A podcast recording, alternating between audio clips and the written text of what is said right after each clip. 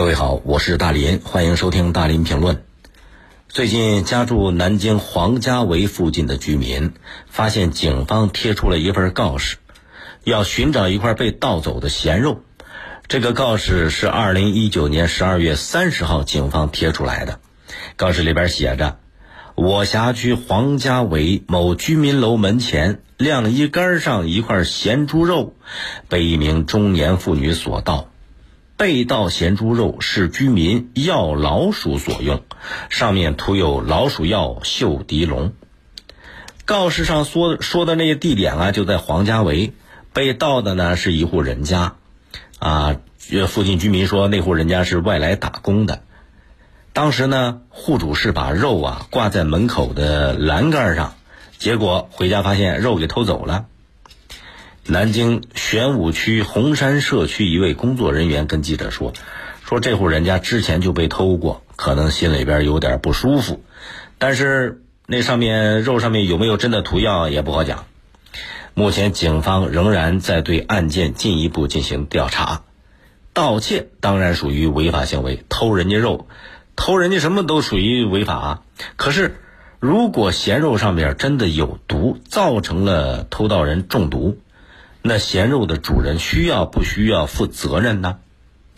就这个问题，记者问律师了。律师说，如果报警人仅对咸肉被盗事实进行了报警，没有说自己涂抹了那个危害药物啊，这些事儿没跟警方说。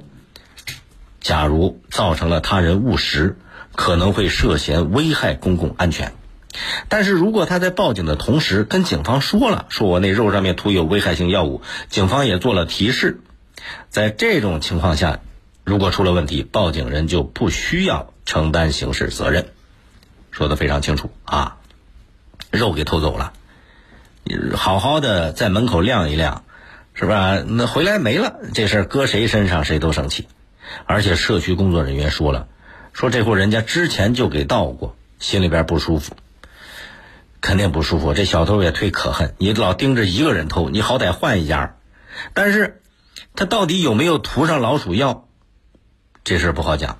宁可信其有，不可信其无啊！人命关天，出于安全考虑，警方贴出来的告示非常有必要。可是，假如我我仅仅说假如啊，是这户人家他涂了药，等着小偷来拿。这种复仇的法子也挺可怕，小偷当然可恨，可是他罪不至死啊。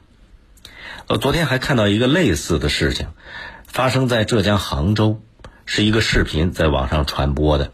视频里边呢，有一辆白色的丰田车，被一辆捷豹 SUV 拦着路，开不出来了。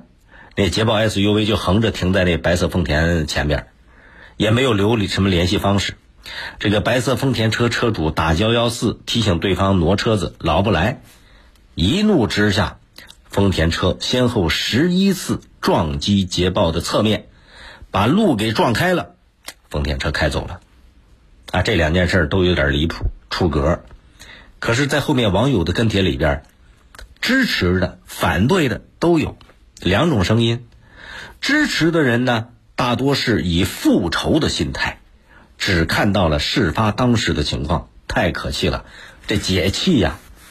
而反对的，是看到了复仇之后有可能带来的更大的、更恶劣的后果，冤冤相报，以毒攻毒，啊，以暴制暴，这同归于尽。最后，而且这种出格的、离谱的行为，在现实当中啊，还不是个例。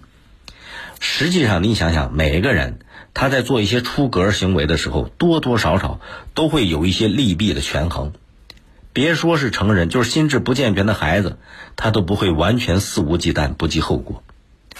关键就在于，如果以暴制暴、以毒攻毒、以恶制恶，它比依法依规的效果更好，一些人就会做出错误的选择了。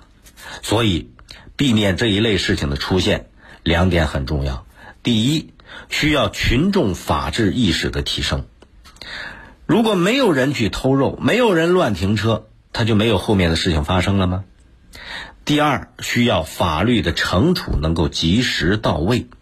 就是说，一旦违法违规的行为出现了，法律的惩处紧随其后，二次违法违规就不可能出现了。